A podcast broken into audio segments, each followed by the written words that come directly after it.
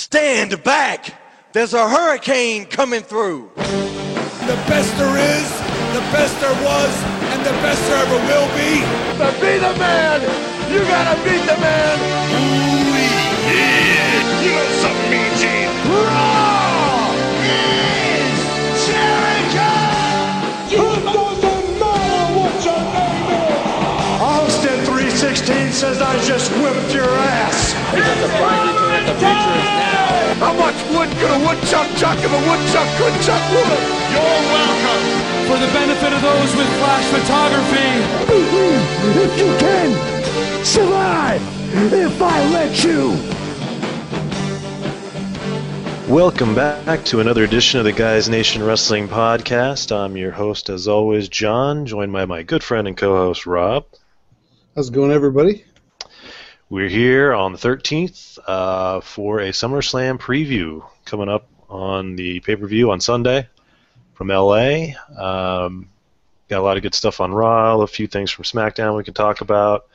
I think we've decided we'll just talk about what we saw on TV this week in the first half of the show, and then in the second half, we'll go over our picks for SummerSlam and predictions for any swerves we might see with cash-ins and all that kind of good stuff. Yeah, I mean, we do have uh, eight pretty big matches coming up for Sunday, but I mean, there was a lot of stuff that interested me on, on television the past week. Yeah. Uh, I I don't know what they did on uh, Wednesday's main event, but um, as far as SmackDown and Raw are concerned, yeah, there was there's plenty to talk about. Well, they might have uh, given what Zack Ryder a match, maybe. Uh, maybe. On main maybe. event. I was I was thinking it's been a while since uh, since he's been around, so we may as well get him back on uh, on a show that matters. Yeah, man. He's got the new haircut and everything. He's going for a new look. So let's just jump right into Raw. Uh, we have a, a ton of material between Cena and Bryan. Uh, you know, initially, Bryan has a match with Wade Barrett after the uh, the shave-a-thon between the two of them last week. Um, uh, the, Brad Maddox comes out as the special referee for whatever reason, and does the quick count on Bryan. So obviously he's ticked off. Uh, kind of set up Bryan as you know the underdog, the Steve Austin, you know, getting screwed over by the company kind of angle, I think. Um, so you end up having Vince call out Maddox, you know, and ask him if he can be impartial and all that. Uh, you know, and then then you get uh, Triple H coming out. How- How did you? What did you think about that whole segment there? Well, I, I thought it was a little weird. Um, obviously, you know, they're they're trying to go along through this thing and have Vince McMahon involved and have him share his opinion and you know at times he shares it through Brad Maddox. So the whole thing is is kind of it feels awkward to me, but you know it's it's fine, whatever. Um, I didn't I didn't really like the idea that they're adding a special guest referee, a special guest enforcer, whatever they want to call it. Um, you know, Brad Maddox. You know, can you be impartial? Can you, you know, make sure that nothing wrong goes on, and you know all Yeah. this stuff. Yeah, I mean, you've Uh, already there's already been a lot of complaining, or at least fans kind of disappointed that Triple H and Vince have been such a part of this feud to begin with, and now you're adding a referee. Right. Right, and it, it just, you know, what was it? Uh, maybe two years ago when it was the summer of Punk, and uh, you know, CM Punk was was riding high, and and he was going to have a match with Nash, and you know, Triple H inserted himself into that, and it's like, you know, at, at what point can we just have a summer where something interesting is going on that Triple H doesn't just push his way into? Yeah, yeah. Um, and he got a pretty good pop when he came out, which I was surprised. I'm sitting there like looking at his Wikipedia to see if he has any connection to Sacramento. I was like, what's going on with that? Right. Um, but you know, I think over the last couple of years, that's he's clearly trying to get his uh, swan song pops going on. Yeah, I mean, I, I think what it comes down to is he, he got the pop for the same reason that Vince McMahon got the pop. You know, it's just that it is, you know, it is because of his stature, his nature, you know, Yeah. his history, um, and, and because at that point they were hoping that he was going to squash whatever Vince and uh, Brad Maddox were setting up, right? Right, exactly, and and that's kind of a cool little scenario I think about this is that you almost got the feeling that he's like a it's like a check and balance system with you know and and I was thinking about an allegory I don't know how far fetched this is but almost like one of them's the House and one of them's the Senate you know? And like neither of them maintains a whole lot of power just by themselves you know because the other can kind of overrule what they went for you know? And, and you could even see like if they were to push that kind of allegory further like Stephanie would be the president you know? She can almost veto both of them Yeah. Needs but it. thought it was an interesting concept and maybe that's partially what they're going for. Yeah, I mean, I- I think there's some sort of power struggle involved there, and power struggles are always interesting when uh, you've got two people that kind of already have power, yeah and you know. So yeah, it's it's interesting. I just didn't like the route that they went with it. Um, Yeah. Uh, and the one thing that I, the one key takeaway, you know, they both said a bunch of things, but the one that I liked the best was Triple H says there seems to be more on the line than just the WWE Championship in this match. So, you know, hopefully, even though they're, you know, getting involved and it's taking away from Bryan's chance here, um, it still could lead to, you know, an interesting storyline with the power struggle down the road. Um, I think him saying that is almost confirmation that this is what we're witnessing is that there is some sort of changing of the guard going on. Yeah, I would think that uh, it's certainly um, some sort of indication that uh, Survivor Series is definitely going to have um, some sort of match involving two teams, one one led by Triple H's guidance and one by Vince's guidance. Yeah. Um, and the next pay per view being called Battlegrounds is, you know, potentially uh, a sign of that too, right? I mean, yeah, exactly. yeah. Um, but uh, you know that was that was an interesting part, and you know I guess now we just have to live with the fact that Triple H is going to be out there, and you know whatever Yeah. can happen will happen. Yeah, and Um, we'll we'll uh, kind of theorize about whether he'll play a role in the actual match later on. Um, but I think we should go ahead and jump into the Miz TV segment. Absolutely. Yeah, and this uh, real nice at the beginning there when Cena kind of clowned Miz about you know usually uh, this is a train wreck or something. Yeah. thought that was funny. But uh, so yeah, you get a lot of back and forth. Um, couple big kind of uh, controversial statements. Uh, I guess the best one, at least at the, the first half of the promo or the the confrontation, was, uh, you know, Bryan saying that this shirt is a parody of you, but you're a parody of wrestling. Right. Uh, that seemed to get under Cena's skin, and then he, you know, he starts kind of taking the shirt off and getting all in Bryan's face like he's his father, talking about his dedication and the fans and the Make a Wish and the the kid and his father in the front row and all that stuff. Yeah. Yeah. I, I, I was like, wow, stuff got real when uh, John Cena invoked uh, his work with Make a Wish Foundation. It was like, geez, you know, maybe Yeah. this guy. Uh, you, you know, one one of the um, criticisms of Bret Hart all along that, that I heard, you know, way too many times, is that Bret took himself too seriously and that, you know, he really took his gimmick, you know, kind of too much to heart, uh, so to speak, and you know that he really considered himself a Canadian hero, and in a lot of ways he is a Canadian hero. I mean, you know, Canada loves him. You know, Canada treats their their athletes and their performers, you know, takes them at a, at a different level. It's it's far different than what we have here in America, and and I think to some degree you could almost make that same statement about John Cena maybe taking himself too seriously and and you know it's not just a gimmick for him it's not just a business for him um, so I, did you get that vibe that, that he was really you know taking things to heart Yeah, I, I felt, you know, and as I think has been going on with a lot of guys lately, is that they're really speaking from the heart, um, which is good. I think that that gives you a much cleaner promo. You know, they're not stumbling over words or anything. They're they're just speaking exactly what they're thinking. Um, and yeah, I think it's uh, I think it's worthwhile. You know, because you see, as much as people dislike, you know, the the way Cena's been booked it's hard not to respect the guy. You know, I mean, a lot of the things Yeah. he says are true. You know, Right. he has busted his ass night in, night out. He doesn't take Raw off ever. Um, Right. And you know, the Make a Wish stuff is obviously an amazing thing that he's been doing. So, I mean, the guy deserves the credit that he calls for. You know, that he tries to pat himself on the back with. I mean, it's kind of hard to argue with.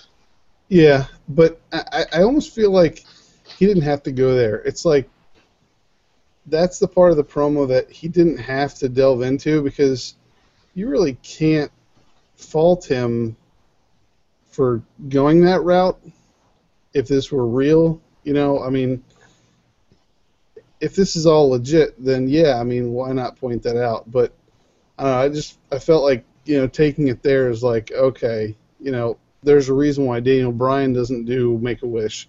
There's a reason why all these kids want to see John Cena. And yeah, okay, he's a good performer and whatever, but you know, he's he's pretty much a product of his booking. Yeah.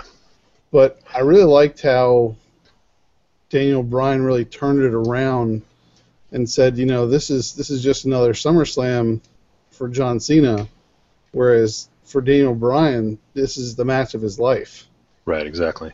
Yeah, I thought that was huge when he said that. Um, and going back to what you were just saying, I also think, you know, it's it's an example of Cena trying to convince people to root for him and why he should be rooted for, as opposed to Daniel Bryan's organic uh, rise to, to fame here with, with people rooting for him because they just simply like watching him, you know, and they yeah. like what he does.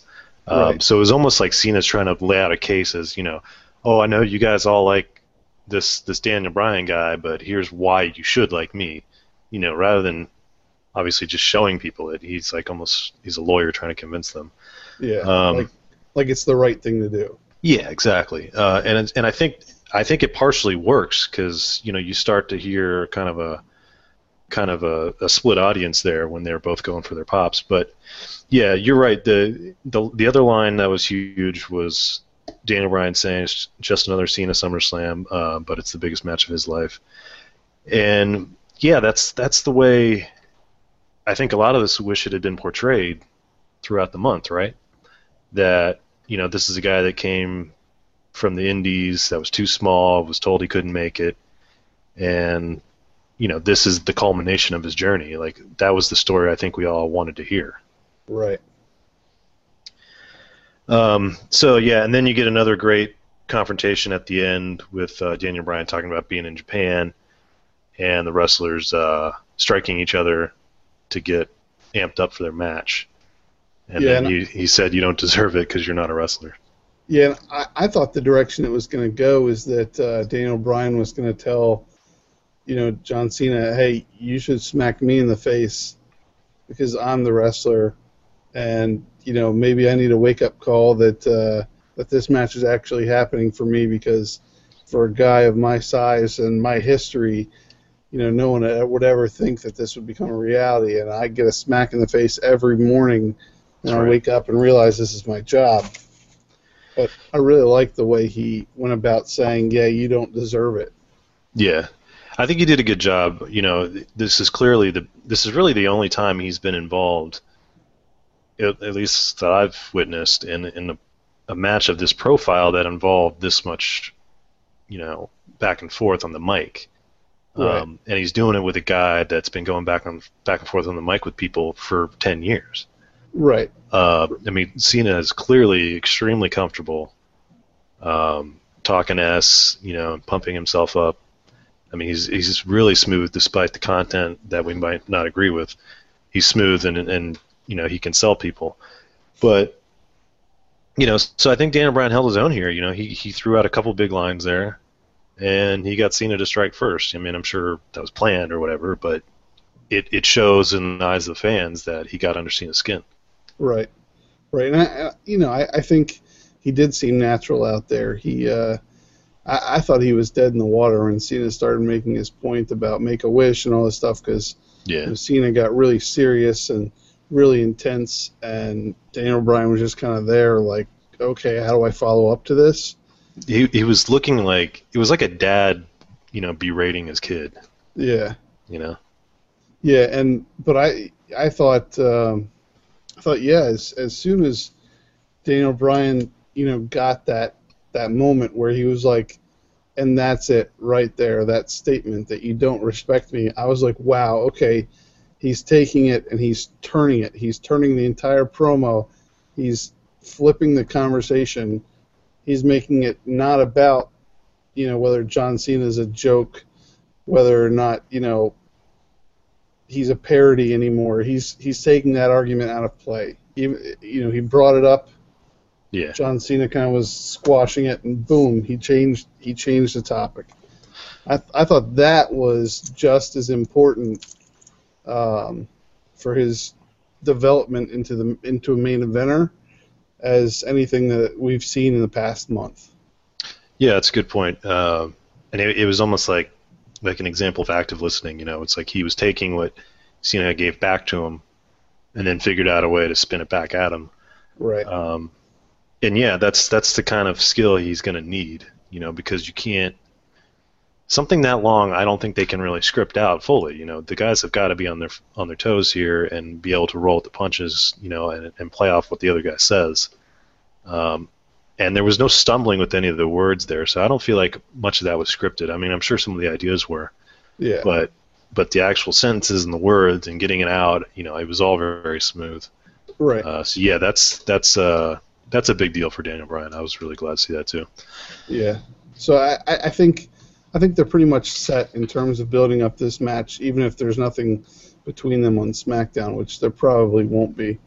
Yeah, Um, So yeah, yeah. So you know, I think either way, I mean, we'll talk about the match in the second half, uh, but either way, I think you know, despite the frustrations with some of the build, I mean, Daniel Bryan's still gotten some very valuable experience that will uh, get him towards the main event if if they decide to go in that direction later.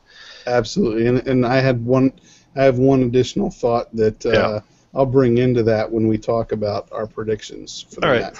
Cool. So the second main event of the evening, which I don't know, I mean, they might end up putting it on last, but I guess right now they're talking about Cena Bryan as the main event, uh, is Brock Lesnar and CM Punk. So we had some good stuff with them uh, on SmackDown. Brock does a kind of pre-recorded production interview thing. Um, what Yeah, I thought I- was interesting. Go ahead. I was gonna say I, I thought he uh, he seemed a lot more natural in that promo um, that was pre-recorded than uh, than I've seen in a while out of him. So so I thought that was definitely a plus. Yeah, absolutely. I, I think it's good that they get him to talk a little more. Because you just can't have Heyman running around yelling Brock Lesnar all day. Uh, He's Right. got to talk at some point. Yeah. So I thought was interesting about that promo is that he starts talking about rest, you know, CM Punk wrestling in bingo halls. Uh, thinks he's tough because he took beginner courses in MMA at the local gym. Yeah. Um, that was almost like the promo Cena cut on Bryan that you were upset about. Did you feel a similar kind of agitation with this promo? Well, not really, and it's because I, I really liked the way they, they led into that part.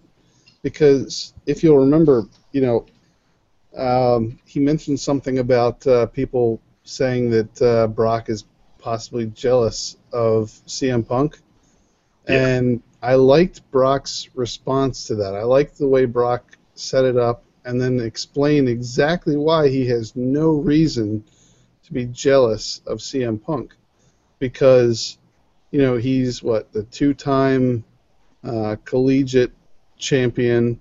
He's um, you know UFC champion. a. UFC heavyweight champion. He was the undisputed champion, and really he wasn't he wasn't trying to denigrate what CM Punk has accomplished. He wasn't really trying to denigrate you know Punk's history, but he, Although it was it, was great when he said 434 days. That's impressive for a guy like you. Yeah. Yeah. But the way he kind of built up to that is to say, you know, when I had my big accomplishment in WWE back before I took time off, you were just in bingo halls. As if Yeah. to say you were still rookie. Like, I've been here a while. I've accomplished a lot. I've accomplished a lot elsewhere. And so, yeah, I'm, I'm not jealous of your accomplishments. Yeah, and it also has a different meaning than coming from Cena because Brock Lesnar has been gone. So it is Right. important because there's plenty of fans of the product now that didn't watch in 2002, 2003 when Yeah. he was when he was on top. Um, I mean, that's 10 years ago. You know, think about when we were watching in high school. That would be like someone calling back to 1986. You know, I mean, it's a long time. Right. Um, so yeah, he does need to point out what he's accomplished. Um, and yeah, I agree, it was good. And uh, I, I thought that the best thing he said was at the end when he said, you know, CM Punk has never faced anyone like Brock Lesnar because there is no one like Brock Right. Lesnar. Absolutely. Yeah, which is true. I mean, the guy's a monster. Uh, yeah. So then you had a little retort from Punk on Raw where he says, you know, the, the beast is not the best, the best is the best. You know, they're going back and forth with the terminology there on that. Yeah. Um, but then you eventually get the uh, quote unquote main event with Punk and Paul Heyman. Heyman comes out to the ring, says he's got a sneak attack, or it was one I can't remember the term that he used, but uh, He had Yeah, so it turns out- planned or something. Yeah, so it turns out that obviously Punk was the one with the with the sneak attack, and uh, I guess was he a cameraman or did he just come out of the crowd? I, I don't, I didn't quite Um, catch how that worked. I couldn't really tell. Um, he, at, at the very least, he came out of the crowd. I, I think, I think if he was, um, if he was parade, uh, masquerading as a cameraman, that uh, we probably would have noticed. Yeah, Um, Paul Heyman probably would have noticed. Um, yeah, he probably he probably came through the crowd. But either way, yeah, he uh, he got the drop on on those guys. yeah, I like the idea that he would have been the cameraman though, because it's kind of the same thing he did with the Undertaker when he was one of the little acolytes out there, or the druids, I guess they called him. Yeah, same difference probably. Um, but yeah, so he gets it over on Lesnar, uh, pretty, pretty heavily. You know, beating him with the the camera and all that, and then uh, goes after Heyman. You know, Axel tries to interfere, whatever. Uh, Yeah. So you pretty much kind of close this out with Punk getting the upper hand. Absolutely. So, you know, that tends to kind of tip off where they're going to who's going to win. But uh, Yeah, you know, we'll talk maybe about so. that later. So. Yeah, how, how did you feel about the uh, the video camera being used as a weapon? Uh, I like it. I mean, I've it, they do it uh, here and there. I remember there was back in the day, The Rock did it. Uh, yeah, I've seen Edge to it too, but I, I guess um, did it, did it almost feel like they they tried to make it seem like the camera was you know a better weapon than a steel chair? It seems like in past weeks that maybe a steel chair hasn't done as much to uh, Lesnar as what we saw the camera shot do. yeah, um, I think so. Wa- Wasn't Cole like ranting about how heavy it is or something? Yeah, maybe so. Yeah. No, you're right. I mean, it certainly beat him down pretty well compared Yeah. to Fury. So were, were you expecting Brock Lesnar to get up and do more damage? No, because I just feel like it was it was a standard pre pay per view. You know, one guy gets the upper hand situation. Yeah, I'm, I was struggling to think about a time in the past month that CM Punk has gotten the better of Brock Lesnar. Uh, and it Yeah. seems like it seems like he probably hasn't. No, I don't think he has. I mean, he's fought back against him. He's gotten shots in. Yeah, but they didn't close it out with him being, you know, the one that was on top of the mountain. You know. yeah. The other week he was definitely kicking Lesnar's ass outside the ring with kicks and all this stuff, and then um, I guess he goes after Heyman or what have you, and, Yeah. and Lesnar strikes back. Yeah, I think that was definitely the first time he got over on him. Yeah. Uh, but so I think as far as that feud build goes, I mean, I think we saw a lot more material in previous weeks than we saw this week. Yeah, It was a little odd too because they went like 12 minutes over or something. I mean, much Yeah. longer than they normally do, and still there just really wasn't a whole lot there. Yeah, it it sucks because my, my DVR cut out. Like I, I even extended five extra minutes this week because you know I just got this new DVR a few weeks ago and it's had some Hopper, trouble on the. Say again? Is it the Hopper? Nope, nope. I actually uh, I switched over to a new cable company. Oh, nice. Um, but either way, so I I even went in this week and uh, I set it to go five minutes after the end of the show, and uh, I still didn't catch it all, so I had to go online and catch it. But Nah, of course. uh, but yeah, it was it was, you know, I, I don't know. I felt like uh, Heyman's speech probably went a little long, yeah. and uh, I don't know.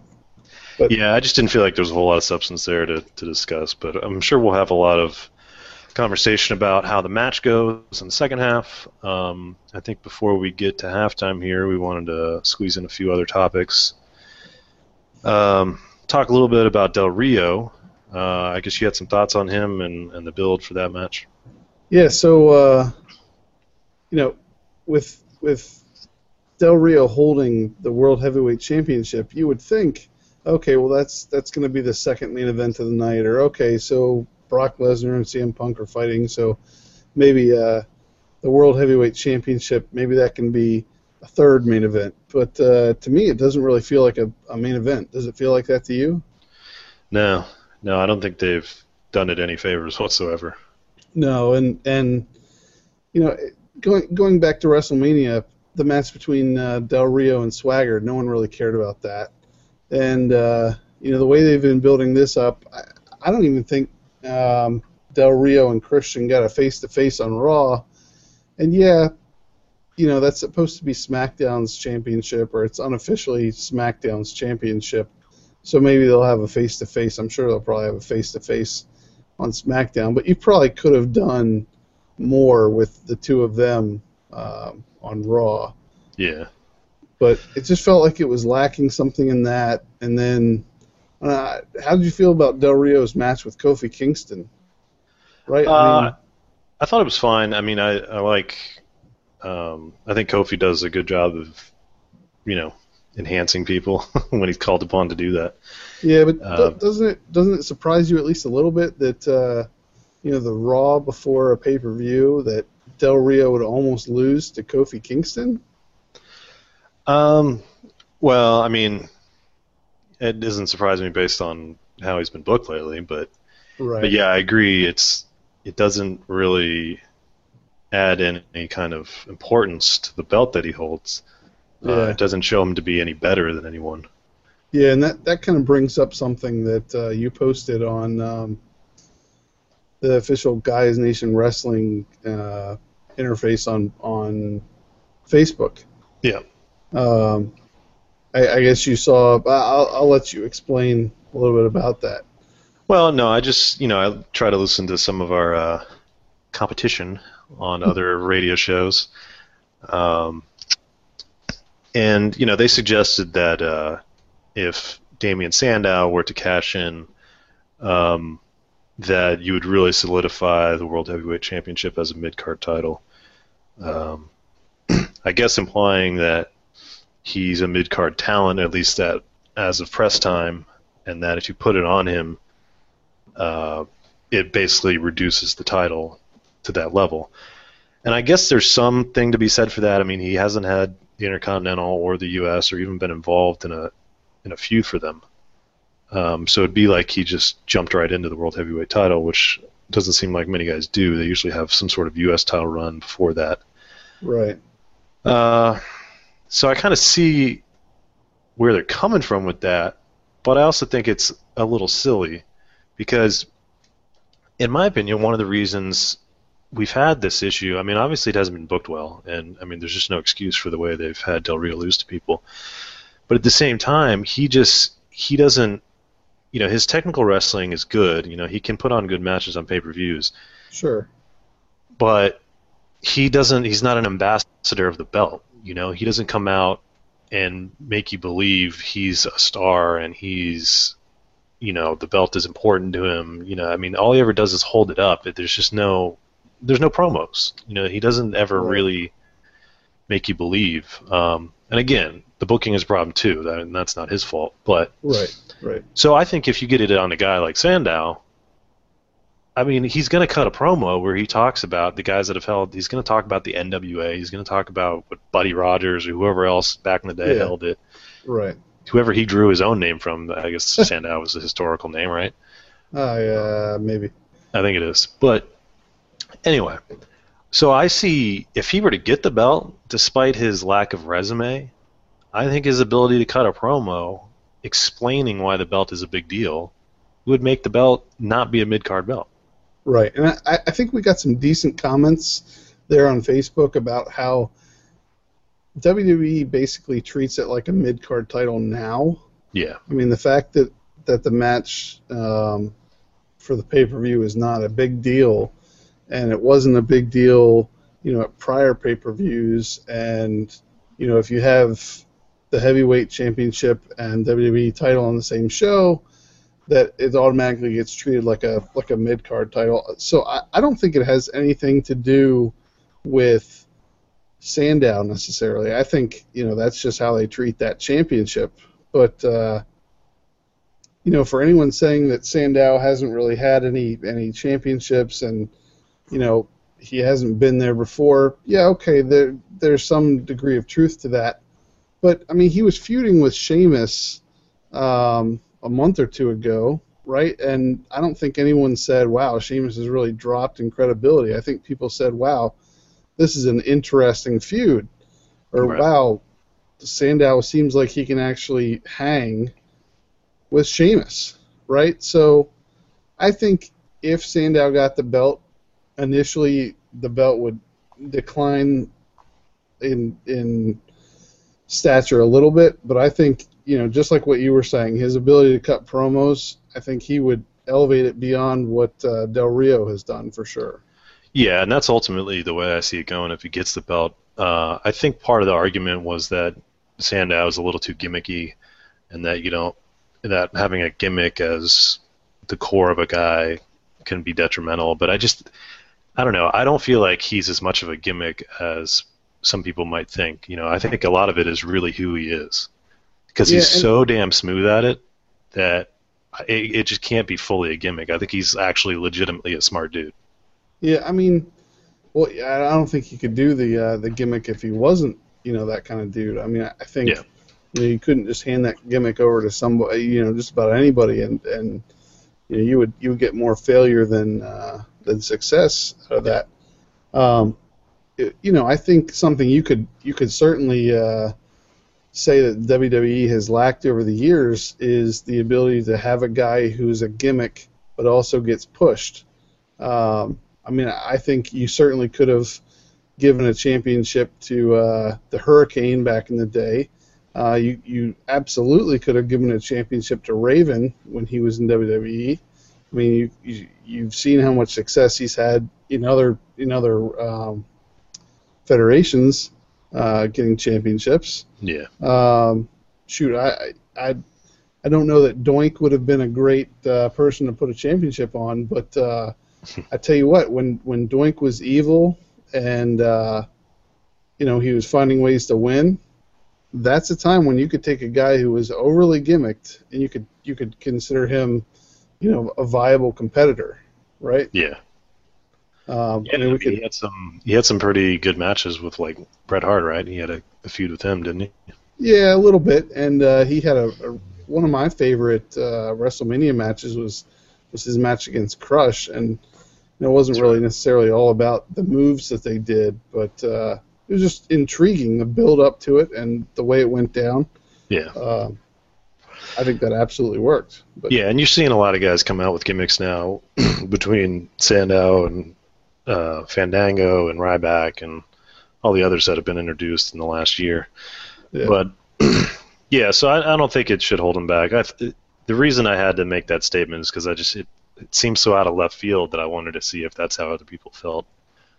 Um, yeah, but it doesn't seem. It, it seems more like really the issue a lot of people have right now is just the way the belt has been booked. Yeah, And uh, you know, I think the bottom line with that, and we definitely need to move on pretty quick here. But the, I think the bottom line with the belt is that you're just seeing the effects of not having the brand split, and it's just, I you know, I guess they could have decided we're just gonna we're gonna close out Raw every once in a while with the World Heavyweight Championship, but they decided not to, and it can't maintain relevance unless either it has its own show or it's allowed to close Raw. I think. right. I, I don't know that, that that sort of thing will ever happen until Vince McMahon's gone. Yeah, or or they need to unify it. One one idea I had out of left field was, you know, if NXT keeps going on this trajectory where it's it's really getting good and it's its own brand, I mean, fuck, put it down there. yeah, maybe so. You know. Yeah. It, then it would still be something that guys are truly proud of. Yeah. Getting, you know. So I, I guess going from uh, one mid card title to another, um, Yeah. another big thing that I, uh, one of the highlights for me on on Raw was the uh, the battle royal for the United States title, um, and uh, got a nice little promo before the thing from D- uh, from uh, Dean Ambrose. Yeah, I don't think we've seen a battle royal outside of uh, the divas in a while, right? Uh, yeah, it's been a- it's been a little while, I think. Yeah, I think it's been at least a year. I can't I can't recall last time I saw one. But yeah, so that was cool, and they kind of foreshadowed pretty quickly that it was going to come down to you know like Ryback and Mark Henry and, and RVD.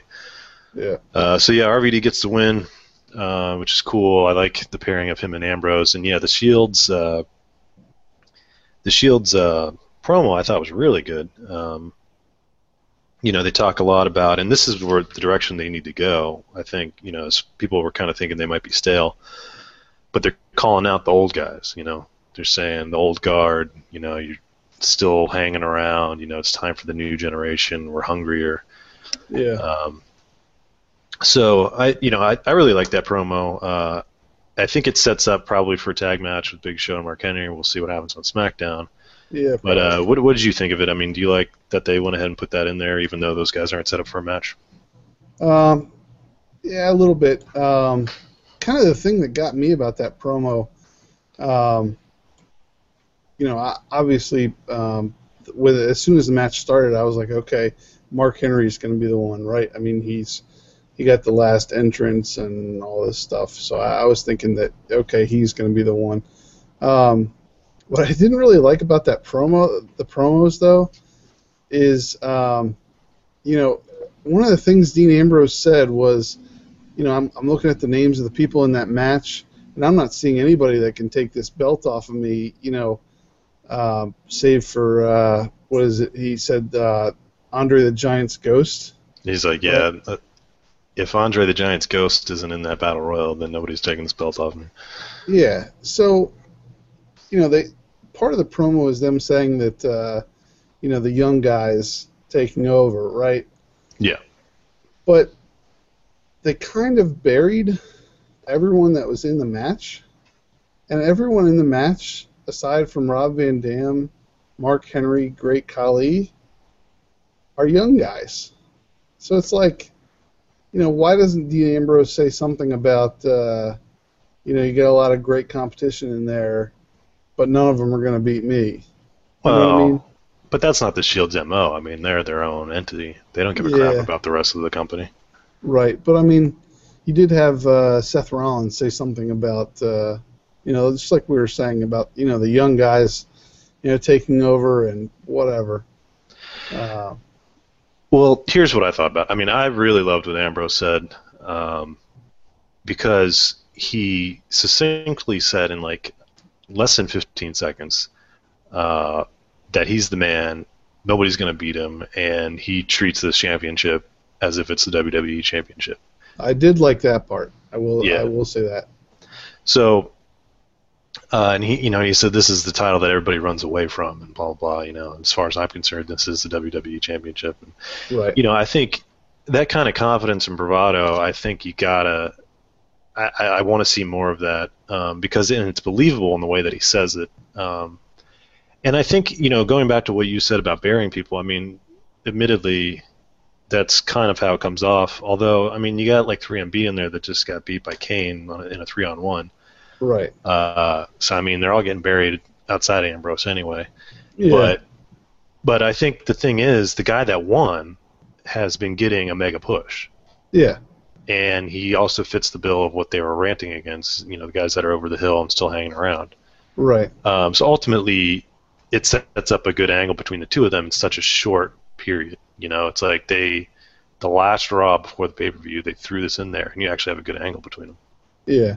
Yeah. I'm hoping that they do something between the two of them on SmackDown because it really would be a shame because, you know, they're both talented guys. It's going to be a great match. I mean, yeah, I'm, I'm not sure. Uh, I'm not sure how many people want, care about the United States Championship, but I certainly care about this match more than you know two or three of the other matches that are going to be on the pay per view. Yeah. Uh, yeah, and we're going to go over all of them. Uh, I think we're coming up on the break here. So when we come back, we will touch on all eight of the matches that are currently set, speculate about anything else that might be thrown into the mix, and stay around with us.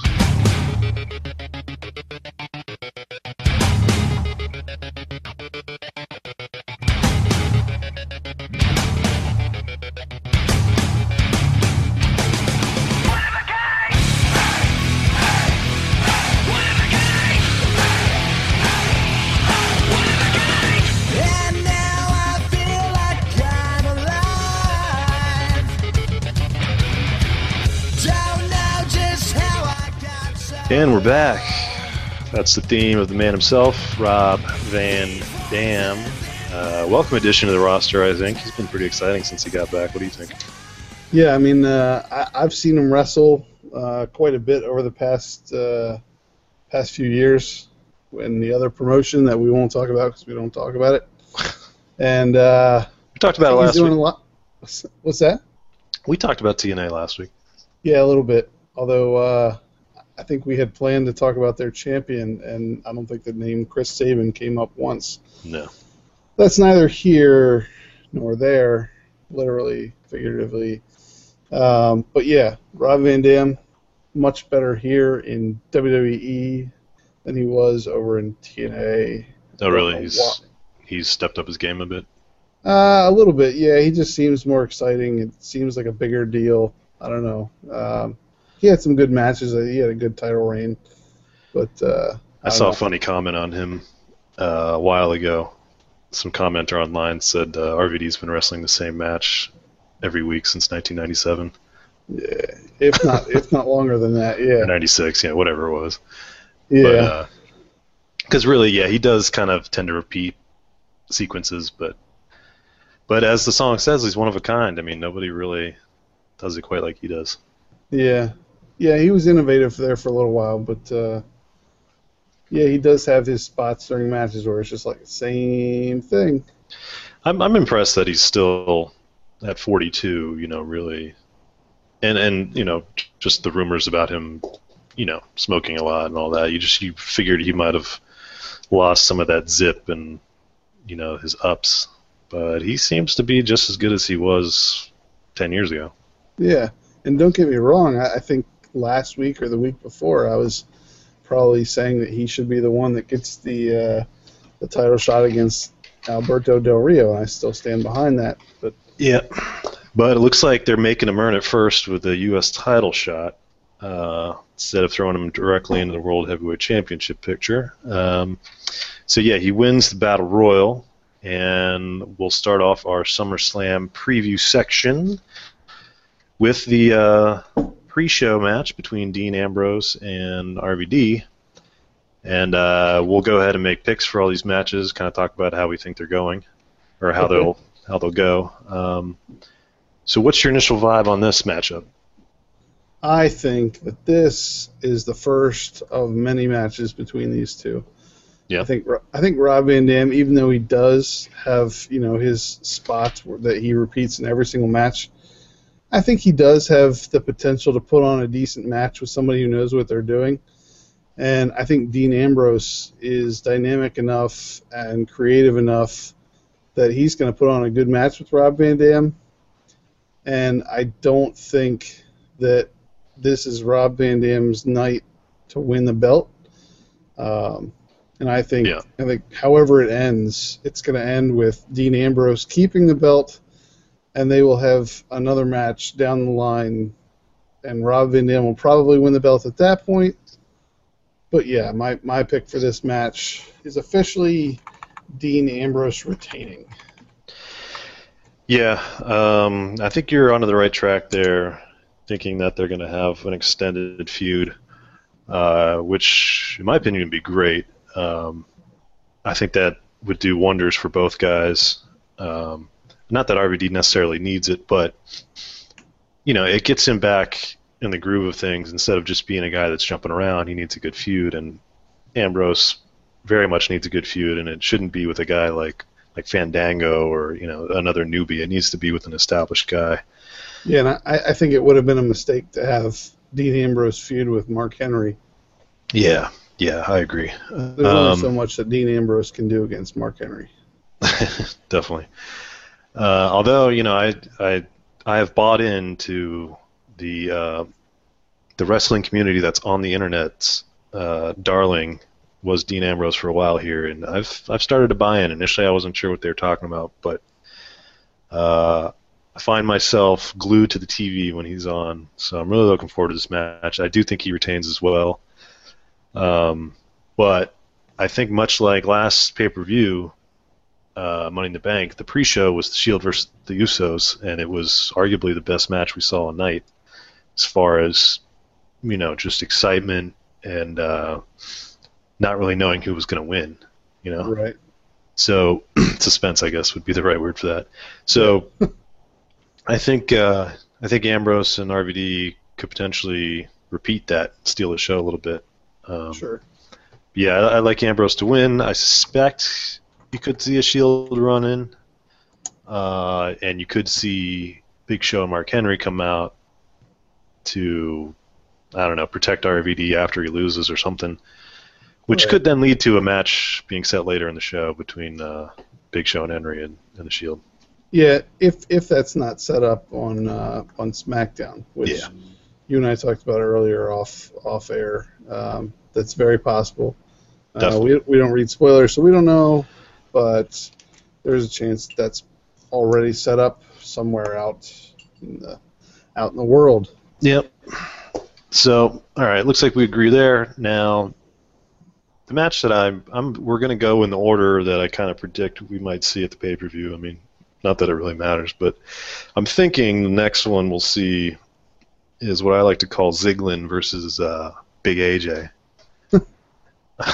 Because you know any couple has to have that that uh, right, the Brangelina work. factor. yeah exactly. Yeah, So, uh, kind of an odd setup here. I mean, we we thought maybe we'd see Ziggler, Big E culminate at SummerSlam, but instead we've got a mixed tag match, and they've been essentially more about the Kaitlyn and AJ kind of feud than it has been about Ziggler and Big E. And I almost think that they were kind of stuck with that because they never really developed any reason for Ziggler and Big E to hate each other. right. You know, I think that's partially why they didn't end up getting into a, a direct feud, is that it was really always about AJ. Yeah, and I think uh, you know Big E cut that promo as he was walking to the ring. You know, they showed the pre-tape promo from Big E where he said uh, something along the lines of, you know, Dolph always needed him. He never needed Dolph. Right. Um, that's that's about as much hype as they put into this match between between the fellas, right? Yeah, and I sent you an email. I guess it's worth mentioning as we talk about this, since I don't know that we can have much debate about the match. But uh, you know, they do these. I, I'm a uh, what they call a cord cutter, so I don't have cable, so I tend to watch a lot of YouTube. Um, got it set up where I can watch through my TV, so I watch a lot of the stuff that WWE posts, and they usually do these backstage follow-up videos that are like five minutes long after SmackDown and Raw. And usually there's two or three segments. you know, they'll talk to Wade Barrett about how he felt getting his beard halfway shaved, or they'll talk to Big Show about how he felt coming back, things like that.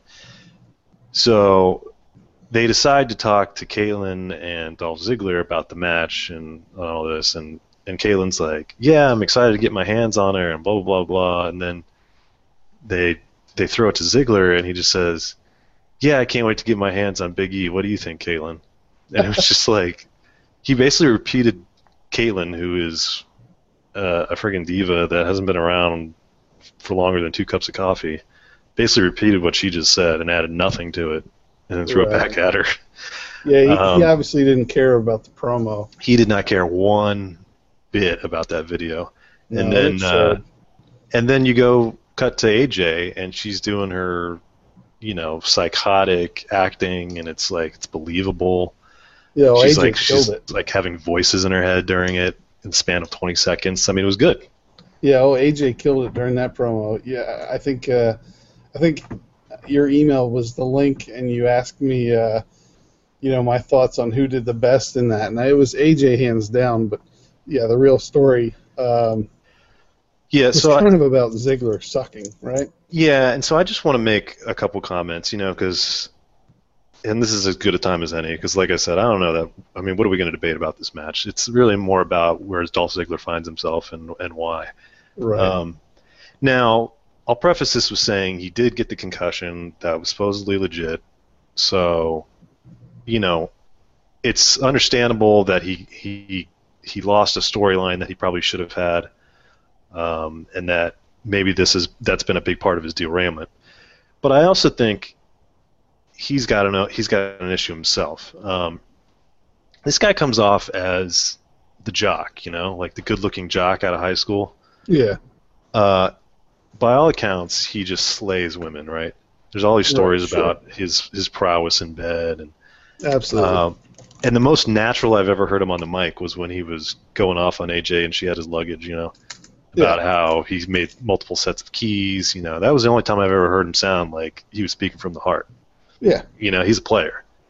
Sure. Um, and so I just get to wondering, you know, when he can't even muster up enough to give an S about this backstage video, which was taking up 60 seconds of his life for his job that he gets paid six figures for.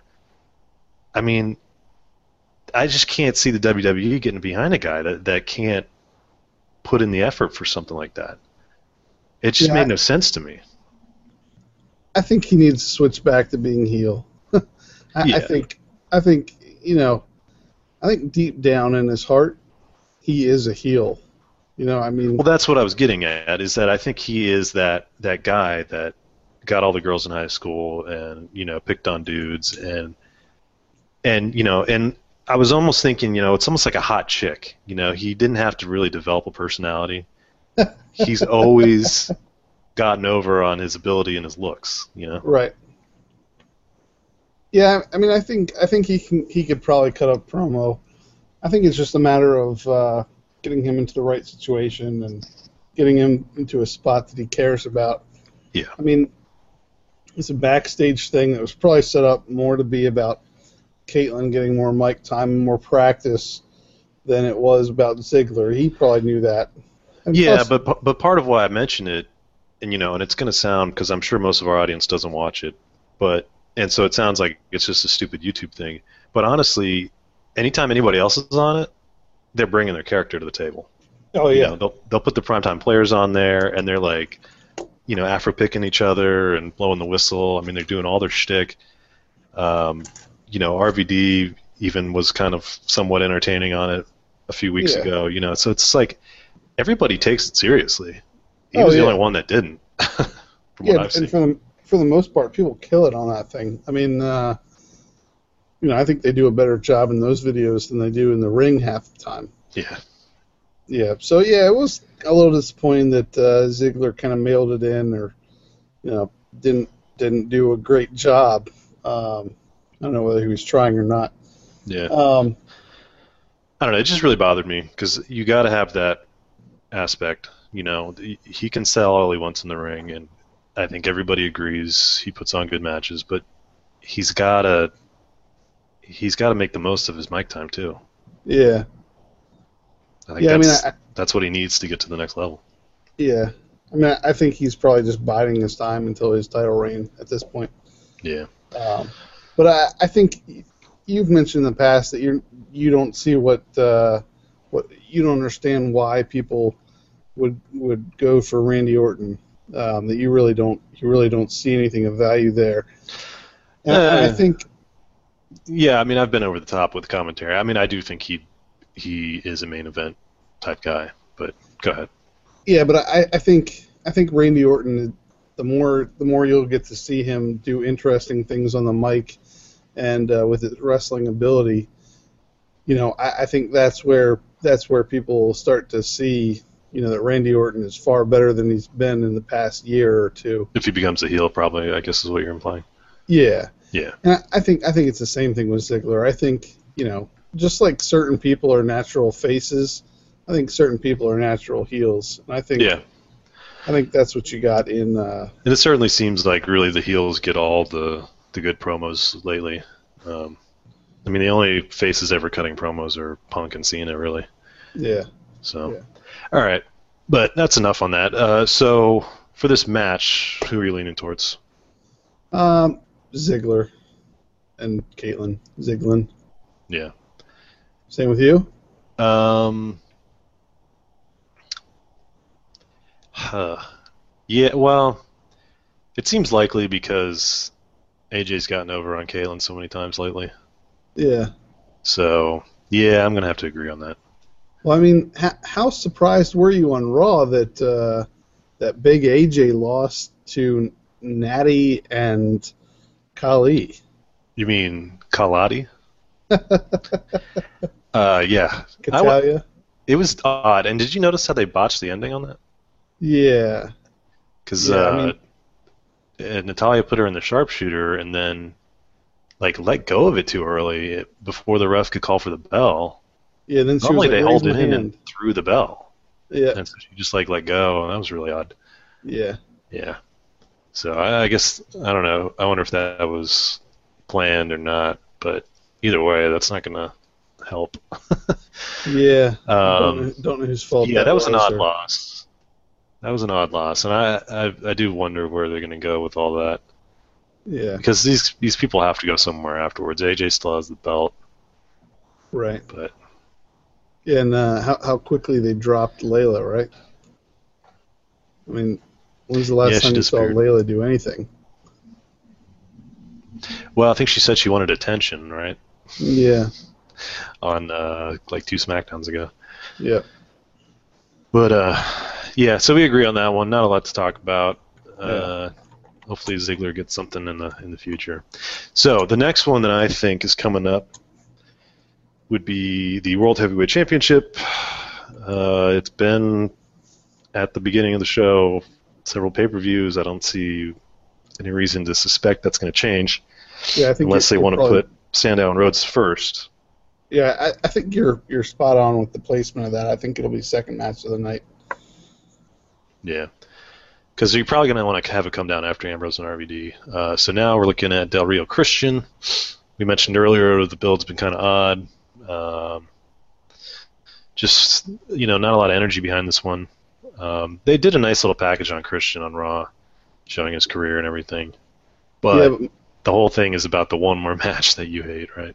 yeah, and the whole the whole thing where they hyped up Christian, um, half of it was um, built around his tag team matches that he's had, and it seemed like almost the the whole other half was just showing him walk to the ring and having people cheer for him. I mean, there weren't there weren't a lot of great classic Christian moments. Uh, you know, oh, he had this great match with so and so, or you know, oh, when he had that championship, whatever. Uh, Yeah, as far as promo packages go, you know, the WWE does such a good job of putting together things. That one didn't seem to be up there with their usual quality. yeah, I, I think they just didn't have a lot of content to go with. Yeah. Yeah, but uh, So with this, yeah, with this match, I'm uh, I'm leaning towards Del Rio retaining. Uh, they've just had they've had Christian kind of get over on him, and he's been losing a lot.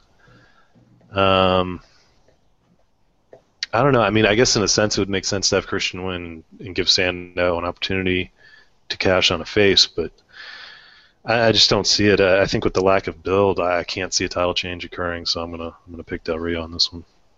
yeah, I don't I don't think it's changing hands. Um, I don't think you can go from Del Rio with some lackluster opponents to Christian and have anyone other than Del Rio face him, and I just I just don't see it happening. Um I, I got Del Rio retaining. Yeah. All right, three for three. Now, one that might be a little more interesting to talk about is the Money in the Bank World Heavyweight Championship holder, Damien Sandow, against his former partner, Cody Rhodes. Um, a lot of good stuff in the build for these guys. Um, you know, Rhodes has kind of gotten back at Sandow for throwing him off the ladder by throwing the briefcase into the Gulf of Mexico. Sandow looks like a moron jumping into the water. Uh, Rhodes kind of you know digs it out and shows the seaweed and the contract screwed up. So Sandow comes back with his Sandoized briefcase um, and came out with like a pair of handcuffs on Raw. Right. Uh, so you know you've gotten a little bit of creativity with the build between these guys. Uh, they haven't specified that the match is going to be for the contract or briefcase or whatever. Um, I guess it's possible they do that on SmackDown, but I'm thinking if they haven't said it yet, it's probably not going to happen. Yeah, and, and I think given how many people don't watch SmackDown, I think it would be a disappointment at this point if uh, if they just you know threw it as a ladder match or made the stipulation that the that the uh, briefcase is on the line. I, I think it'd be a disappointment if they um, just book that at this point. You know, in the very last show. You know, two days away from from the event. Uh, yeah. That that's the direction they should have gone, but. So what you have here? Well, at the same time, though, you this is a rare instance of a straight up one-on-one feud match. Yeah. No, no gimmicks, no no DQ, no you know uh, submission only. I mean, it's just a straight up match. Yeah. Which is it's been a while since they've done that. Yeah, just good old grudge match, as they call it. Yeah, and these these two guys, by all accounts, are kind of historians of the game. I wouldn't be surprised if they wanted it to go this way. Um, if they didn't want to have the briefcase involved, because that also opens up the door for them to have a rematch, yeah. right? Yeah, I, I, would think that there's going to be probably uh, at least two pay-per-view matches between these two, possibly a third. Uh, we'll just have to see how they let that all play out. But yeah, yeah. things things are certainly not going to be over between the two of them as of this pay-per-view. So who are you leaning towards on this? Um, I'm leaning towards Damien Sandow. I think at this point, you know, with a lot of people saying that he's not all that credible, and how you know if he cashes in and wins the World Heavyweight Championship, that um, you know that it takes a big step back. You know, I think that a lot is a lot can be said about that just from the perspective that yeah, okay, he doesn't have a ton of credibility. So I, I would say give him a give him a win over uh, Cody Rhodes on this pay per view, and whether or not he actually uh, gets a clean win or not, it's still, you know, to me a win is a win on a pay per view. Yeah, it would definitely enhance him a bit. Um, and he really hasn't had any major pay per view wins, which is another problem with his resume. Um, yeah, I mean, I'm a big fan of Damien. I'd like to see that, but really, I'm leaning towards Rhodes here. Um, and the reason being, I suspect, you know, as we both have discussed, that they're going to have a rematch. But, and I think the storyline lends itself better to Rhodes winning, um, because then what you would have is Sandow being, and I'm assuming it's not going to be just a straight up clean victory. I mean, we never freaking see that anymore. He'll get distracted something will happen. Damien wasn't ready. You know, there's something will occur that you know he's like, this is BS. You know, this is you know this is unfathomable, uh, unacceptable. You know, and he rants and raves afterwards about how the match was a sham.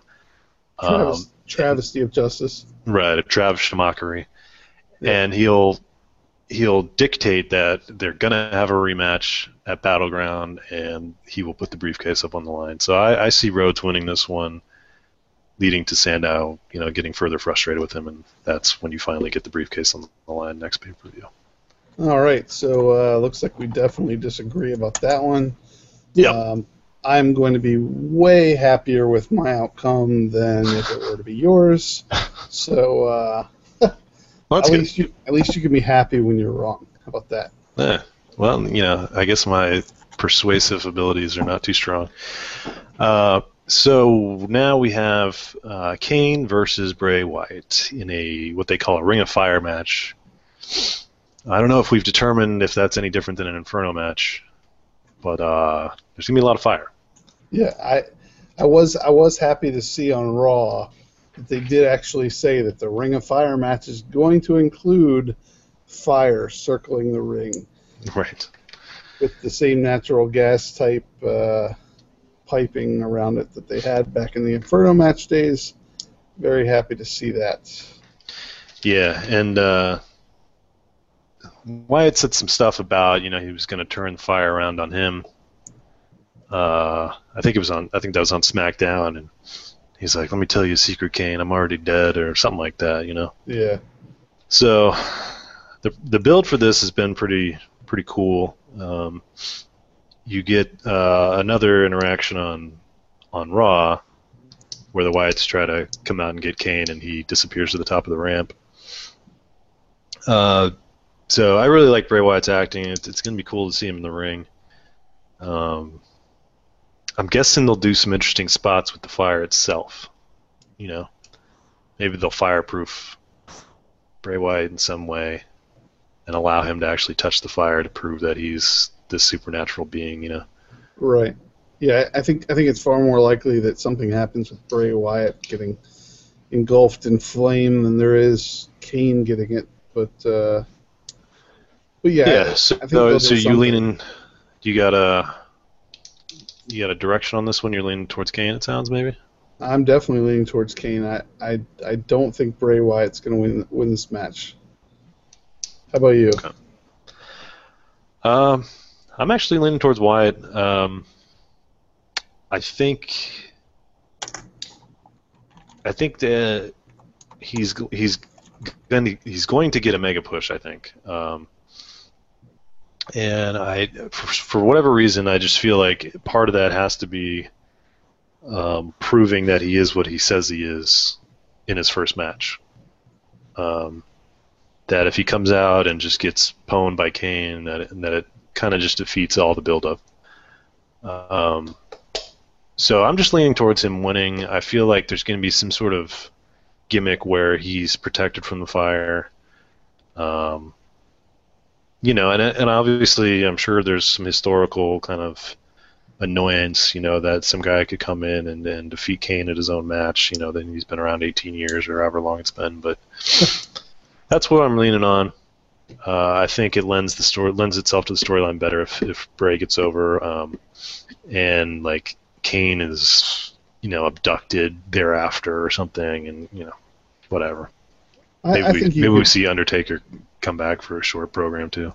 Yeah, maybe so. Maybe so. I just, I'm just thinking that uh, first of all, it is essentially Kane's match with the Fire. Uh, I think he could lose it, but I personally wouldn't go that route. Um, I think the storyline works better if Bray Wyatt shows that Kane can't destroy him, that Kane could defeat him, but not destroy him, and that doesn't change Bray Wyatt's resolve at all. I just don't know how Bray Wyatt continues to go after Kane if Kane lays a smackdown on him and, you know, I don't know. Right. So either way, you see, I mean, you do still see the the feud continuing. Yeah, it sounds like.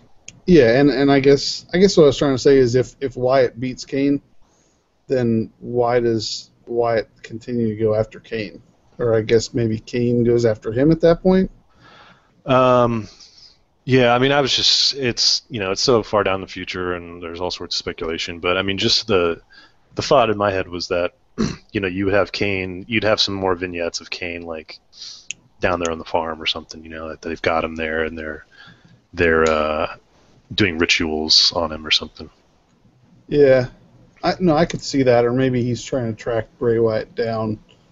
I don't know that that that would be an entertaining uh, entertaining route to go. I just yeah, I don't see it going that route. All right, well, another disagreement. That's always good. So we'll see what happens. Uh, now our second main event of the evening, we are looking at CM Punk versus the Beast Incarnate, Brock Lesnar um, with Paul Heyman. Right. Uh, so, you know, big time match here. A lot of good build for it. Um, we've previously talked about Lesnar's record. hasn't been super stellar. Uh, although I guess didn't he win two out of three over Triple H? So I mean, technically he won that feud. Right. But he lost to uh, Cena at Extreme Rules, and I guess that's about it for what he's done. So uh, now he goes up against Punk. Punk's been on kind of a losing streak, as we've talked about. So a big match here. A lot of the build was between Heyman and Punk, but uh, Lesnar made it personal in the last minute here. Um, we've seen a lot of weapons being used, but I don't think it's been ruled as a no DQ unless I didn't hear. Uh, I haven't heard anything about that, but yeah, I, I think I think this will just be a straight up match. Um, you know, I think you know, yeah, they've they've made it a little more personal between Lesnar and Punk with uh, the promo that we got from Lesnar uh, as of last week's SmackDown that they replayed on Raw. Um, yeah, they made it. They, made it a little more interesting. Um, I don't personally see the feud between CM Punk and Paul Heyman ending at this pay per view, regardless of what the outcome is. Um, but for me, the direction I'm going is that uh, Brock Lesnar is going to win this match because if Brock Lesnar doesn't win this match, I don't know what he goes on to next. I don't see him, you know, getting a rematch with CM Punk right away. If they if they were going to do that route, they should have done that a month ago. So to me, the only option is to have Brock Lesnar beat CM Punk. Yeah, it's, hard to argue. Um, being a part timer, you know, there's a limited set of guys Lesnar could feud with. Um, and really, if he's going to have a big role at WrestleMania 30, which it sounds like he is, uh, or at least, you know, it seems to be implied. I think he was on the poster that they've already released. Right. Uh, you know, he probably needs this win. He needs a big, kind of iconic video package win um, that can help build him up when he's not on TV. So yeah, this uh, this feels like a Lesnar win. Punk got on over on him, you know, to close out the week leading up to the pay per view. So you know, usually that's a sign of the direction they're leaning, and I just don't see that. I don't see any swerve coming with this one. No, probably uh, not. Yeah, and you've you got the Paul Heyman factor. Um, I don't see Heyman directly affecting the outcome. I see him being a thorn in CM Punk's side and distracting him, or you know, kind of drawing his tension occasionally, just because Punk hates him so much. Um, but I don't think we're going to have any situation where like Heyman hits Punk with a chair and Lesnar gets the win off of that. I think he's just going to get a clean win. Okay. See, I, I, would go the I would go the opposite direction. I would say that uh, the outcome has to involve some some sort of involvement by Paul Heyman, where you know maybe it's running close there at the end. Maybe um, Paul Heyman distracts the referee. Brock Lesnar taps out. You know, CM Punk thinks he's got it won, so he lets go of the hold. Turns out the referee didn't see it. You know, CM Punk starts to go after Paul Heyman, and then boom, Lesnar gets him, puts him away, and it's done. And then, you know, CM Punk no longer has the, the beef with uh, Brock Lesnar. The, the whole deal at that point goes directly on Heyman. Yeah. I think the. I mean, I agree with your your thoughts on where the story is going to go. I do think it continues with Punk and Heyman. I just. I don't know if I see as much direct involvement. But either way, we agree on the winner. Right.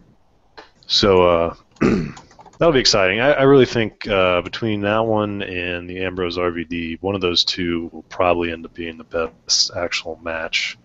Although you know we'll see with Cena Bryan that could easily steal the show as well, but uh, possibly. So now we have one that was just thrown together for Total Divas, Natalya versus Brie, because I guess uh, Nikki's hurt, so not gonna have a tag match. But uh, Natalya, you know, she she got told at the last minute she wasn't gonna have a uh, WrestleMania match, so now she gets a SummerSlam match. Right. Wonder if they sat her down for this one too. Yeah. Well, you know, we were thinking that uh, you were gonna have the week off, but we're gonna need you in the ring. Do you think what? they sat? You think they sat down Eva Marie and were like, "We don't think we're gonna find room for you on the SummerSlam card." No, but they probably did that with the Funkadactyls. So, yeah. yeah. yeah. so they throw this one together. I, I assume it's just to uh, pump up the show a little bit. Yeah. Got any idea on who you think's winning? Oh yeah, I, th- I think it's definitely a, a Neidhart night. I think I think she's definitely going to be the one to win because I think the Bellas um, they're better served to just be annoying and not all that credible than uh, than to you know have any kind of clout to hold over their yeah, over someone else's head and say, oh, you know, I beat you, you know, that sort of thing. Yeah, So I mean, I- this whole thing, yeah, this whole thing sets up for you know Natalya and uh, the Funkadactyls to dance afterwards. Right. Great Khali coming out. Yeah, right, exactly. Um, I'm just gonna pick Brie, just so I disagree, Okay. and uh, I think she's really hot. So I, I can't I can't remember exactly which one is she. Is she the uh, the implants or the push up? push up, Okay. Daniel Bryan's chick. Okay. She's actually hotter than her sister anyway. So yeah. Yeah, I agree. I think Nikki's trying to be Kim Kardashian, you know, with like the bubble butt and big tits and all that. uh, maybe so. Yeah, and she acts like her too. If, I don't know if you saw the uh, Total Divas. Oh yeah, she's, She's, like, this is a business meeting, and you can't like just blow off business and business and business. It's like, oh my god. yeah, she's the more annoying of the two. No Yeah. doubt about that. Right.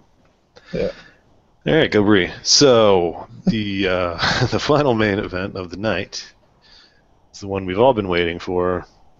Hopefully, they get a good 20 minutes and we get an amazing match. We've seen, despite everybody's uh, thought that Cena can't wrestle, we've seen him put on some great matches. Uh, most recently, one with Punk on uh, Raw for the number one contender leading up to WrestleMania. So let's let's hope he can put on a similar show with Daniel Bryan.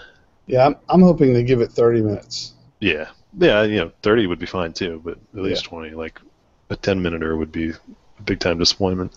Absolutely. But uh, yeah. So there's a lot to a lot to dissect here. Um, you got David versus Goliath, underdog versus established superstar. You've got Triple H as the special guest referee. You've got Brad Maddox uh, in Vince's pocket. At least it seems that way. I'm sure Vince will come out in some capacity, maybe on commentary. I don't know. Oh, he'll be there. So, what are you thinking about this? Do you have any theories about it? And then, of course, you have the Orton situation. Uh, so, any theories in your head about this one? Yeah, I, I think all of that's going to come into play. Uh, I think it's going to be a great match. I'm predicting that Daniel Bryan will, in fact, defeat John Cena in a close match. Hmm. I think he's going to be the new champion. And I think, um, you know, Triple H will be very wary of Vince McMahon. And then at the end, Randall K. Orton cash in. And yet again, Daniel Bryan will have a, uh, a moment that's less than stellar with the championship because he will no longer have it. Right. So, how do you see the Orton situation actually going down? Because you are going to have Cena there. Right. You're going to have Triple H there at a minimum. Those two guys are going to be out there. You may have Vince out there. Yeah. How do you see the whole thing playing out when Orton actually comes down with his briefcase? Um, it sounds to me like you're saying you think uh, Triple H or John Cena would stop Randy Orton from cashing in Money in the Bank. I'm not saying that. What I'm saying is eh, the fact that they're there. It's a slightly different situation than we've seen in other cash-ins. You know, you normally the guy that just lost, you know, he's already rolled out of the ring. He doesn't give an f.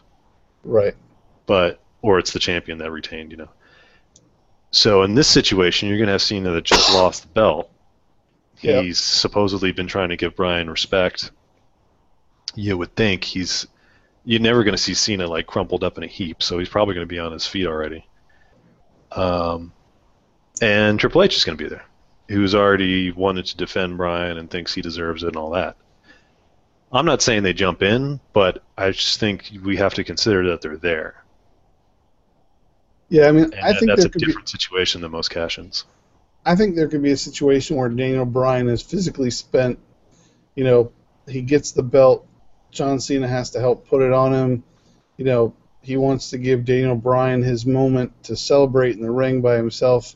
So John Cena walks off kind of dejected and, you know, maybe claps a couple times for Daniel Bryan, walks off, and uh, then Randy Orton shows up you know sees how you know how bad Daniel Bryan is um, in terms of uh, being able to stand on his own, and uh, just cashes in right there. Maybe he hits him with an RKO. I mean, maybe Yeah.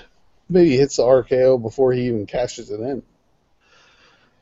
Yeah. Um, so you're thinking maybe we get to a point where the celebration has been going on for a couple minutes, and you're, you've already seen people start to walk away from the ring, and, and Bryan's still out there. Yeah, I, I think I think you're going to see that that celebration start right at about 10:40 Eastern time, and uh, it's going to be like, wow, okay, the match was pretty long, but it, you know they could have still gone another five minutes. I guess they're going to give Daniel Bryan his his due, and then uh, then out, you know, Orton's going to pop out out of nowhere and just you know hit the uh, the RKO, and then. I, so I think that's the route that they're going to go. Yeah, I think you have to have an RKO out of nowhere. Um, that feels like something I'm going to hear in a couple days. But yeah, I mean, I I very much buy into your theory here, but I don't I don't feel like Bryan's actually going to win the belt. I mean, I would love to see it. Obviously, that would just be a spectacular moment. Um, we don't often get to see new champs lately. Um, so that's a pretty big deal anytime a guy gets the belt for the first time. I just feel like it's not time for Bryan yet. Um, and I guess in a sense, if you're saying Randall, Randall K. Orton is going to, to cash right afterwards, and essentially it wasn't Bryan's time anyway. But still, I just don't see the celebration happening. I think I think in some way, um, Bryan takes the loss, but it's not like fully legitimate. Um, something maybe happens behind Triple H's back. I don't know. Something where Bryan has a beef still with Cena and is not going to just walk away. See, Um, to me, to me, John Cena made a, a comment at the end of that promo uh, between he and Daniel Bryan on Raw, where he said, you know, if you want to be given respect like uh, The Rock, like uh, Shawn Michaels, like those guys, you'll ha- you'll have to beat me first. And to me, I, you know, I don't see a whole lot of future between John Cena versus Daniel Bryan in the in the role that they've got now. I, I don't I don't see them having another match down the line where the the build is essentially the same thing where you know this is Daniel Bryan's one more match, you know, his one more chance to, to hit the big time, right? I mean, I think I think you have to have a moment in this match where you know because of this match where John Cena says Daniel Bryan is to be respected. He beat me. He is to be respected. I respect this guy. Yeah. Yeah, I mean it's it's certainly believable and I can easily see it going that way. I just have this feeling that they're not gonna that we're not gonna see that celebratory moment. I'm not sure exactly how that's gonna go. The other thought I had was I've I've heard or at least I've I've seen the question asked and I you know I don't know how legit this is. I mean there's no WWE handbook that we all have access to.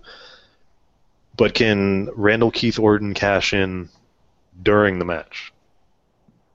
Ooh. Uh, possibly.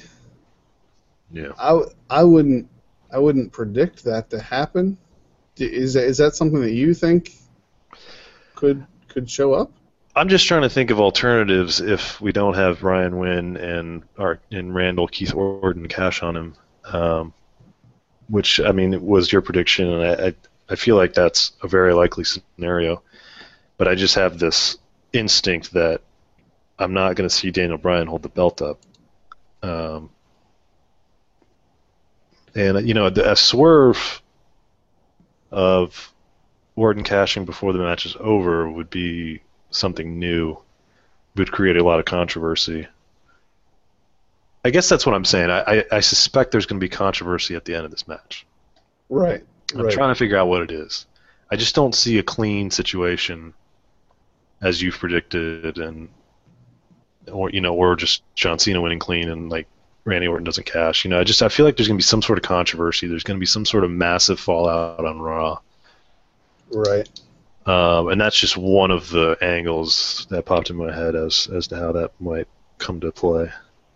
So, j- just for the record, you're predicting Cena wins. Are you predicting that Randy Orton walks out with the championship? No, Okay. I think I think somehow we don't see Randy Orton at all on the pay per view, and I feel like we're gonna see him on Raw. Okay. I think out of sight, out of mind. We don't see him on the pay per view. Suddenly, people are are not even thinking about the cashing. We feel like the the opportunity came and went, uh, and then he does it to close out Raw. Okay. Uh, It's completely out of left field. I'm just going on gut instinct. That's just what what it feels like to me. Well, I, I think something you said earlier is kind of it kind of rings true. Is that you know, despite what you'd like to see, despite what you're thinking you might see, you have this sinking feeling, and I always get that sinking feeling about John Cena matches. So I'm right there with you because it's like there's a lot of cool things they could do. There's a lot of interesting things they might do. A lot of things that you know are possible, but they just they don't seem to to go down that route with uh, when John Cena is involved. So you know it's not surprising at all that that somebody would have you know that sinking feeling that something that could be awesome is not going to come to fruition. Um, I think you know, it goes back to the Dolph Ziggler cash in at Mania, right? It didn't happen. We didn't see him, and then the next night it happens, yeah, and you get an even bigger moment right. because that Raw crowd is just different. Yeah. Yeah, I don't know. I, I, I still see uh, I still see something happening on the pay per view because I think I think it just sets up too well for Vince McMahon to not want Daniel Bryan to leave the building with the belt. And I think Randy Orton is the perfect opportunity for him to squash that and still give Daniel Bryan some credibility with, with giving him a victory. Yeah. Well, and as our listeners will learn, I like to play both sides. So I think your prediction is better than mine, but I still have a prediction. Okay. Uh, well, and that is that I feel like Cena's going to win, and I don't expect to see Randall Keith Orton. I feel like they're going to keep him away from the broadcast um, because that adds to the out of nowhere that we eventually see from him. Okay. Well, it works out well because because I think your prediction on Kane versus Wyatt was better. So, so if it's any consolation, Sure. yeah. Well, how many did we disagree on? Was it four? We'll probably end up tied. One, two, three, four, four. Yep. So we'll both go like six and two, Yeah. Uh, or five and three. two and six. And we're guaranteed at least two and six, right? What's that? Well, one of us is guaranteed two and six, I guess. Uh, maybe. Yeah. Anyway, should, should be a, an interesting pay per view, regardless of. Uh, you know, if I go two and six, then uh, it will have been an interesting event. Yeah, and as we close out the show with uh, Randy Orton's music, I'm predicting that we won't hear it on Sunday, and you're predicting that we will. But either way, it's shaping up to be a pretty damn interesting SummerSlam. Are you going to order it, fine sir? Uh, it depends. There's uh, there's a movie playing at a local theater here that uh, that hasn't been in theaters in a couple decades, so I might go see that. and Catch the replay at eleven. Uh, no. All right. Not the answer I expected. Lock, Uh, stock, and two smoking barrels. I guess I won't send you any uh, reactionary texts during it. No, there, there's no chance I can get people to go go see that movie. So uh, yeah, I'll probably order it. Right on. How about you? Well- Are you gonna order it? I wasn't going to, because I'm actually going to the live show on Friday. Ooh, here nice. in uh, the Great Pacific Northwest. Uh, first time they've come around since I got here. They don't have any Raw scheduled, so I said, screw it, I'll just go to the stupid house show. May as well. Last one before SummerSlam. Um, I'm a little worried that that means it's going to be. Uh, why is this listed? Oh, okay. I thought it was listed for Saturday for a second. Um, I'm a little worried that means it's going to be bare. Maybe some of the guys aren't going to be there. Maybe I get stuck with like a Great Khali JTG main event. But uh, either way, I got pretty good seats. It was only 50 bucks. So. Nice. No, I, I think I think because uh, because that'll be the last opportunity for them to get get ready for the pay per view, and uh, because it's a house show and, and no one really cares exactly what the outcomes are. Yeah. I, I think you'll have a better show than uh, what you'll get on SmackDown. Hope so. I can only pray that Mr. Money in the Bank, Damien Sandow, my intellectual savior, the Sultan of Sophistication, will be there to uh, cleanse the unwashed masses of, of this fine city garden. I think you can count on that. That would be fantastic. Well, we'll see how our predictions hold up. Uh, I think I'll probably post a little bit during the show on Facebook, so you might want to stay away from that. Yeah. All right. Well. Or you might want to, but our fans would love to go. And they can talk to us on Facebook. Uh, also at the Guys Nation website when we post there. We're on iTunes. Got the RSS feed up. And uh, I think that's it. Twitter. We got Twitter also. We got the tweeters. Yep. There you go. All right. See you next week. I have a good one.